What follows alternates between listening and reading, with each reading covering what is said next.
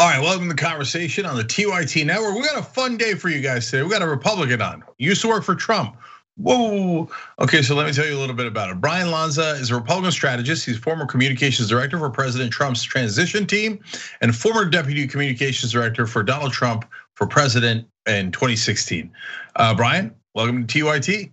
Well, thank you for having me. excited to be here. All right, I'm excited to have you. All right, so I'm positive we're going to get into disagreements, but first, let's start out nice and easy. Um, uh, how did you get hooked up with Trump in the first place?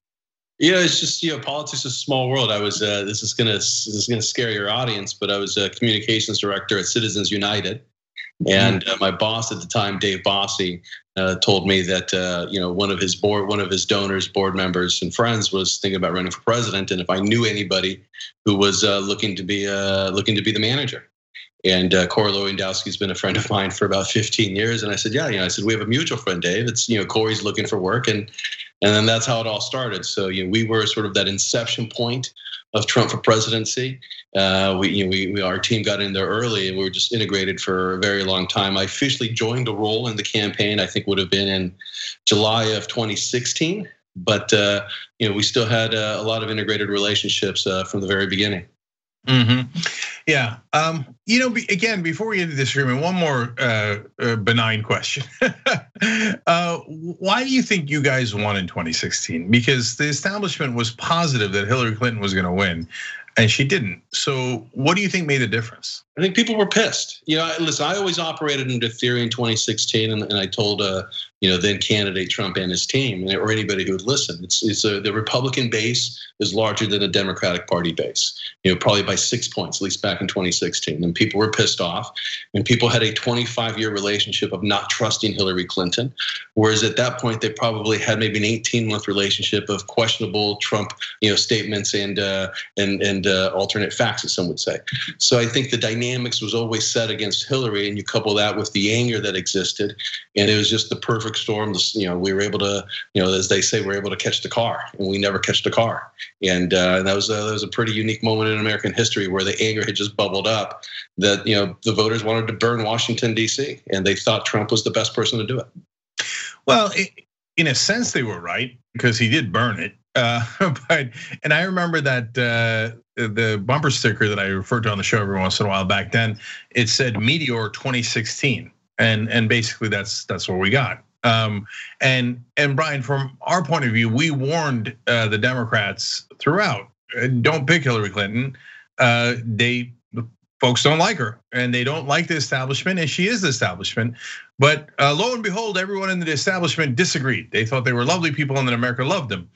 Didn't obviously turn out that way. Um, okay, now, but as you point out, uh, or you said at least you referenced, uh, there was alternative facts from Donald Trump, and then they piled up and they piled up and they piled up, and so you know, and then we had to inject yourself with disinfectant, and the stealth fighter is invisible to the naked eye, and wind causes cancer, etc.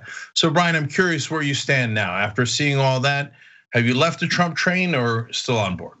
No, listen, I, I think January 6th gave me a tremendous amount of pause. Uh, you know, for me, it was a very difficult day as, as a Trump supporter. I was with the president, you know, through the through the very end. January 6th, you know, made me beyond uncomfortable as an American. Uh, but at the end of the day, you know, I, I step back and as upset as I can be toward him because of January 6th. I still think the policies are, are, something that I'm supportive of. And you know, coming from California, you know, I think I have a better understanding of the immigration issue of a Mexican American family. Uh, know sort of the, the the issues there, and I do think conservative politics probably has a role in a successful border policy. Uh, and so, yeah, I mean, January 6th sucked as a, as a Trump supporter, one would say. But at the end of the day, I still look at the policies, and I think they're better off for my for my family and for the things I believe in. Bryan, I don't get it. What what policies? The only thing he passed was a giant tax cut. Oh, yeah. So I, I, I disagree. I mean, it's you know, I look at the economic policies as trade policies. I thought that was different from Republicans. Normally, they were you know free traders, and they didn't care about the workers in in a lot of these communities uh, that that I'm familiar with in, in LA or that you know friends are familiar with in in the Upper Midwest. And I think he talked about that, and and that's not a traditional Republican policy. I think you have to remember that policy was derived from Donald Trump being a Democrat most of his life, where he talked about fair trade, and fair trade was was was was the worst word you could use in Republican politics. And now we're talking about it extensively as something that uh, is the norm. And that's different. He changed the world in that. And I think that's good for those communities. I mean, listen, I was a Democrat during Clinton Gore. I remember the promise of NAFTA, but I also remember the broken promises of NAFTA. And then those communities were left further and further behind. And it was never going to be a traditional Wall Street Republican that talked to those communities. It ultimately ended up being Donald Trump Democrat most of his adult life, the fair trade policies, which is rooted in democratic politics and progressive politics, not necessarily conservative politics.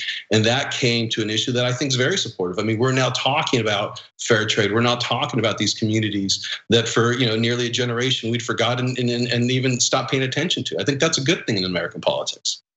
Well, like that's okay. You know what? I'm glad we had you on because that's just really interesting point. I think it's got a tons of nuance that I want to talk about. But like, for example, we sell uh, uh Too Strong Coffee on our air. Okay, twostrongcoffee.com slash tyt. I just mentioned it. I did a plug right there in the middle of the interview. Uh, and and we always say it's progressive because it's organic and it's fair trade right? Yeah. And so fair trade is very progressive. Now, uh, the execution of that I thought was awful the way that Trump did it, uh, and the tariffs didn't really work, and it devastated the farmers. They voted against their self-interest anyway because of identity politics, in my experience, and uh, and and it did not bring back jobs. And I can show a thousand different things in how he bungled it, if he meant it at all. But uh, Bryan, but let's instead of talking about that, let's talk about um, whether Republicans or right wingers and left wingers can ever actually agree, right? And because the reality is, the establishment is has been lying to both of us for all this time, yep. and so uh, they said, "Oh, uh, America's and Manchin and Biden are still doing it, and, and Mitch McConnell's still doing it.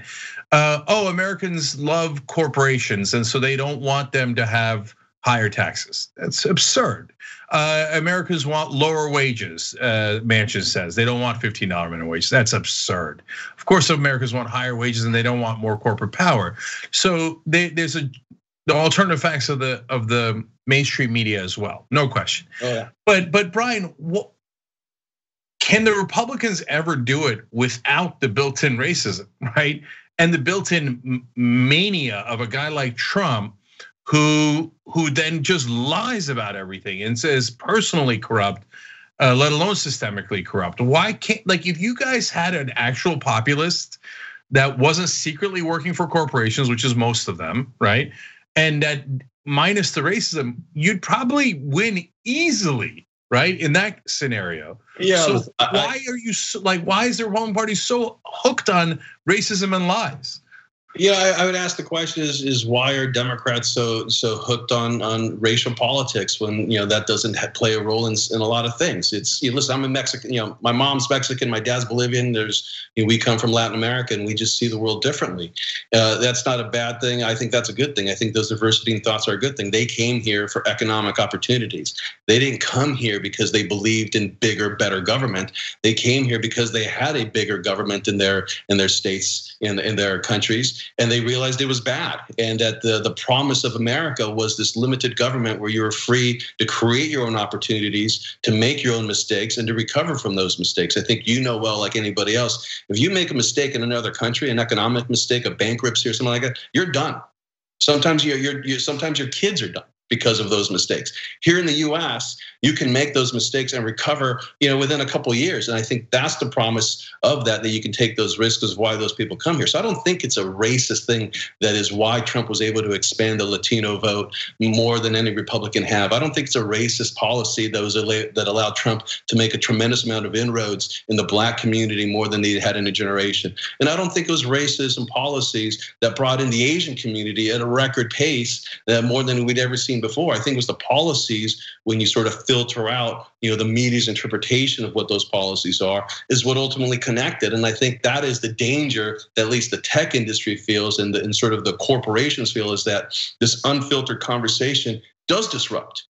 And uh, it allows real information to go forward and it allows you to get the facts and not be filtered And that's the danger of it all. And I think that's where progressives, you know, and conservatives very much see the same thing of this censorship, you know, of this, you know, corporations uh, doing these things. You know, listen, I'm not here to, to, to rip on corporations, but let's be honest. During the Trump campaign, corporations donated to Hillary four to one against Trump. During the Biden campaign in 2000, corporations donated, even after all these tax cuts that Democrats say, you know, were bad and this and that, they still donated to Democrats and Biden six to one. Uh, you know, we, we weren't the candidate of Wall Street. I think that was pretty clear, and we're, we're still not. And I think that's where you're seeing the the sort of movement from Republicans of sort of being this, you know, sycophants for corporations, and now sort of move, trying to move more toward this working class coalition that President Trump emulated. I mean, it wasn't racism why President Trump got 75 million votes and he grew from 2016. It was policies. Well, Bryan, let me half agree with you and half vehemently disagree. Uh, so, you know, I was just going to say flat out nope to everything you were saying until the end. And so, look, the Democrats are committing a slow motion suicide by becoming the pro corporate party. Uh, and this country is can't wait for a populist champion, right? And one that doesn't lie and one that can unite us, right? Uh, but Democrats just right now they they're hooked on that sweet corporate cash, which uh, most of my life, the 98% of my life, that was the Republican Party, and they still are. I mean, Mitch McConnell went out there and said, "Oh, Coke, Delta, how dare you?" And then the next day he came back and said, "Oh, I'm so sorry. I, beg for your mercy, Coke and Delta, my overlords." Right. And so that's still 98% of the Democrat of the Republican Party, but unfortunately, it's you know 80% at a minimum of the Democratic Party, and but they've become more and more corporate. So I agree with that. Uh, but the disagreement. Look, the, you take any poll, but the one that just came out today, Derek Chauvin, 36% uh, of Republicans say uh, not guilty, 31% say guilty. So more Republicans saw Chauvin kneel on George Floyd's neck for over nine minutes and thought that, yeah, that means he's perfectly innocent. I mean, brother, that ain't nothing but racism. Okay, so so talk to me about the it's it's real. I mean, the Republican Party ran on the Southern strategy. Southern strategy is let's go get racist voters in the South. Literally, literally, that was the whole point of the strategy. Listen, you know, I would say this. You know, the, the, Republicans have their sins in racial politics, and the Democratic Party has it equally as well. Uh, I think. I absolutely disagree with you. Listen, I'm Latino. I experienced I've experienced racism in California from the Democrats more than I've ever experienced from the Republicans. It's like all of a sudden, you know, you're Latino, but you don't speak enough Spanish. Are you kidding me? So now my span my Spanish language skills determine whether I'm a Latino or not. Like that's how the Democrats think in California. So I, am going to disagree with you. It, it is what it is. I'm not whining about it. It just is what it is. But I would say that you know when you look at when you look at ultimately, you know, I think the problem that Republicans sort of run into is not necessarily the racism thing; it's more socioeconomic. Uh, and I think that was the different thing with Trump. Uh, whereas, you know, we never really had any appeal to the working class voter. And I think for the first time, you know, Trump created that appeal and it was different and it was new and it's now connective tissue in the Republican Party. And maybe it'll, and I hope it'll continue to grow.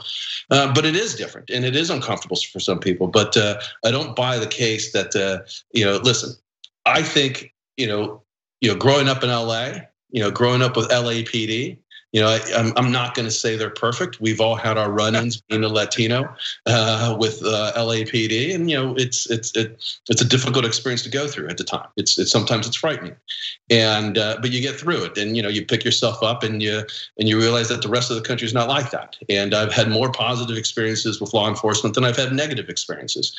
And in fact, the most negative experiences I've had happen to be with minorities uh, in law enforcement. And I don't think they're racist. I just think there's some institution that creates that wedge and conflict that is healthy in some respects and also unhealthy in others. And it's a it's a delicate balance that I think training has more to do than anything else. It's not racism. That guy standing on that guy's neck uh, in Floyd's neck for nine minutes. I don't think that was racism. I think that was just a guy of consumed with power and uh, and having run into law enforcement before, I find that the, their obsession over power and control, uh, you know, outweighs any of their views towards uh, my skin color. Well, look, uh, both. Uh, so let's come on, you know this, Bryan. Uh, so number one, yes, their obsession with power is toxic, and we talk about it on Young Turks all the time, and that's a giant problem, and maybe the number one problem. But one B is, do they do it more to Latinos and black people? Of course they do. Of course they do. Bryan, you know it's funny. We have like mirror image experience because I grew up a Republican and I grew up in a in a suburb eh, of New York and the cops were perfectly pleasant to us uh, because uh, our suburb. I was, uh, you know, I'm Muslim, and I and I look brown, and we're probably about the same shade, right? but but the suburb was white, so the the attitude of the cops were that that we were the quote unquote good guys, right? And so I never even knew how much they abused minorities. And then so saying that race is not a part of the factor is, is crazy talk. I mean, you know it. You said it too. You said it happened to you as a Latino in LA. Yeah, listen, it happened to me in in in, in neighborhoods that uh, that have a higher crime rate. You know, it, it, never happened to me in the suburbs of Dana Point, where where my family lives today. But it certainly happened to me in the apartments over there in Westchester, or even in in Monterey Park, East LA. Like it's I, like I said, I think in my experience, you know, you know, trying to you know not think of race is is my main filter. I think it was more socioeconomic than anything. Now, do, does racism exist? And listen, I've had racist teachers in college. I've had racist teachers in high school. I've run into racist firemen, racist paramedics. So I think racism exists in every. I've run into racism in politics, uh, and it's and it's a cancer. It's an absolute cancer. But uh, I think you deal with it head on, and it exists in, in, in, I think it exists in both political parties. I mean, you're looking at the spike of of crime on Asians, Americans in the U.S. And the in the primary group of people committing those crimes, they're not white, they're minorities. It's a mix, and, and it certainly doesn't make them Democrats. Uh, so, uh, but uh, no, that the, look. If I thought there was a political uh, part of it, I would point it out in a second. It it it looks cultural rather than political. It's horrific any way you slice it. Um, so now, uh, Bryan, let, I'm curious if you think that there is a Republican that could pull off what I was saying earlier, like leave out what, even if you don't agree uh, that that Trump and and a lot of the Republican Party uh, centers a lot of their arguments around race, which I, I think is abundantly clear given what he said about blacks, Latinos, Asians, etc. But okay, let's say that you don't agree with that. But for the rest of us, we certainly perceive that. About 55% of the country at a minimum certainly perceives that very strongly. And the lies is indisputable. So is there a Republican that could pull off the populist thing without the lies and without the racism? The perceived yeah, I. I probably think there's two right now. There's uh, obviously J.D. Vance, who's running for a U.S. Senate in Ohio. I think his background, his socioeconomic background, you know, poor grassroots Appalachian is, is a good story and it, he, he talks that and, and I think that appeals to a lot of people. And then you also have to probably look at, at Governor DeSantis in Florida. You know, he garnered a significant amount of the Hispanic vote, the black vote when he ran. He actually ran against an African American last time he was successful and he's putting those populist policies into governing. And I think by every measurement, you know, if you look at, you know, where, where, where Florida is, they're ahead of most states you know, with respect to a COVID response and with respect to the economy bouncing back. So I, I think two of those people are going to be leaders in the party. And, and if Trump doesn't run, I don't think he's going to run, my opinion. Uh, I think those guys are going to step in and, and, absorb a lot of that oxygen and energy. I want to ask at least one thing about DeSantis, but why do you think Trump's not going to run? Uh, listen, it's uh, it's it's tough. Who wants to take the chance of losing losing the presidency twice like that? You know, it's it's uh, it's. I think it's a tough mark on on uh, uh, from a historical standpoint. And uh, and unless it's unless Joe Biden's at 39 percent, I don't think he takes a chance. Hmm, that's interesting. Uh, you're the first to say that, at least that I've heard, and that that at least uh, makes some degree of sense because he hates the idea of being a loser. That's why he's ranting like a sweaty tooth madman in Mar-a-Lago to any Republican donor or politician that comes by. Uh, I didn't really lose. I didn't really lose. Yeah, yeah. Losing sucks. Yeah, he lost, right? By yeah. the way. Yeah. yeah. Yes. It's okay. awful that we lost. We, okay. we we move on and we get better for next time. Okay, then let me ask about DeSantis real quick. Look, that's what I mean by uh, posers. Uh, so Hawley is a little similar to me, but I think DeSantis is even worse. He talks a populist game and then turns around and prov- provided uh, vaccinations for very specific donors in their very specific communities, one in the Keys, one in I think Central Florida, and then Publix is a big donor, and then he gives them a thing. The Publix thing is a little bit more debatable. But but the the specific hold on hold on, hold on. giant you donor communities. be honest, and you're going to tell me the Publix thing is debatable. The Publix thing. Oh, definitely. It's not even close to debatable. It was no, no, it is. That it was demonstrably false. No, Bryan, it's not false. So look, the the he got hundred thousand dollars from them. Is that the only reason he gave the contract to Publix? No, I, I, actually I'm a fair guy. I listened to his reasons for it, and I think, and especially given the Democratic mayor in Palm Beach, I think that there were other factors. But it was a hundred thousand dollars a factor? Of course, of course it was a factor. Of course it was. And then, but even if you don't want to debate that, you want to talk about the other places where he's doing uh, favors for giant DeSantis uh, uh, donors. There's no question about Listen, the, the, two left, examples. Left and media have to make that case because uh, they have to do something because they have to shoot down what's ultimately being viewed an overall success during COVID. You know, he did it his way. He did it with the science. He didn't do a special interest. He didn't close down everything. And we're now a year, you know, a year and two months after this. And you look at the states that most succeeded, and, and Florida was a success story, and New York was an abject failure. Uh, California was an abject failure. Uh, New Jersey was an abject failure. Illinois is an abject failure. And so, yes, the left has to create opportunities to criticize success. That's not new in no, politics. Bryan, that's just not true. Be able to address it. Yeah, that, that part's not true, brother. You think so if you, if you applied the same rates of California to Florida, uh, there would be about at least 4,000 more deaths. Uh, and so New York was a disaster. But other than that, the red states did demonstrably worse than the blue states. And that's because they didn't listen to science. When you well, the science said you could keep schools open and in, in California they closed the schools. So it's not following the science. You know, the science says that after you're vaccinated in 20 days, you no longer need to wear the mask, but we're still telling people to wear the mask. So it's not really science that's driving this conversation. It's special interest. Let's let's be honest. And yeah. Happens as the left special interest is so powerful in California that it's keeping schools closed and they're moving the goalposts of what it takes to get open. That's not Trump's failure. That's not, you know, that's not DeSantis's failure to take on the special interest. That's Gavin Newsom's failure to take on the special interest. And well, York, I'm not I'm yeah. not going to defend Gavin Newsom and I'm not going to defend the corporate Democrats because yes, they kept some things open, some things closed, and guess what it was based on? Political donations. So uh, and so that happened. It no, it's an absolute stone cold fact. Yeah. Uh, movie companies gave a lot more money to Newsom and the Democrats, and they got to open up, right? And uh, and others didn't get to open up if there were small restaurants, etc. So I, I get the politics of it, and I never say, oh, the Democrats are above it. No, they're not. Unfortunately, they're below it. Uh, but but so is DeSantis and and the red states 100% bungled coronavirus and led to tens of thousands of more deaths. Let me ask you then, who's the success in the US? What state do you point to that says, you know, when you look at the totality, the economics and the science and the and the death rate, who's the success? There's going to be a success, right? Yeah. One's got to stand out. Yeah.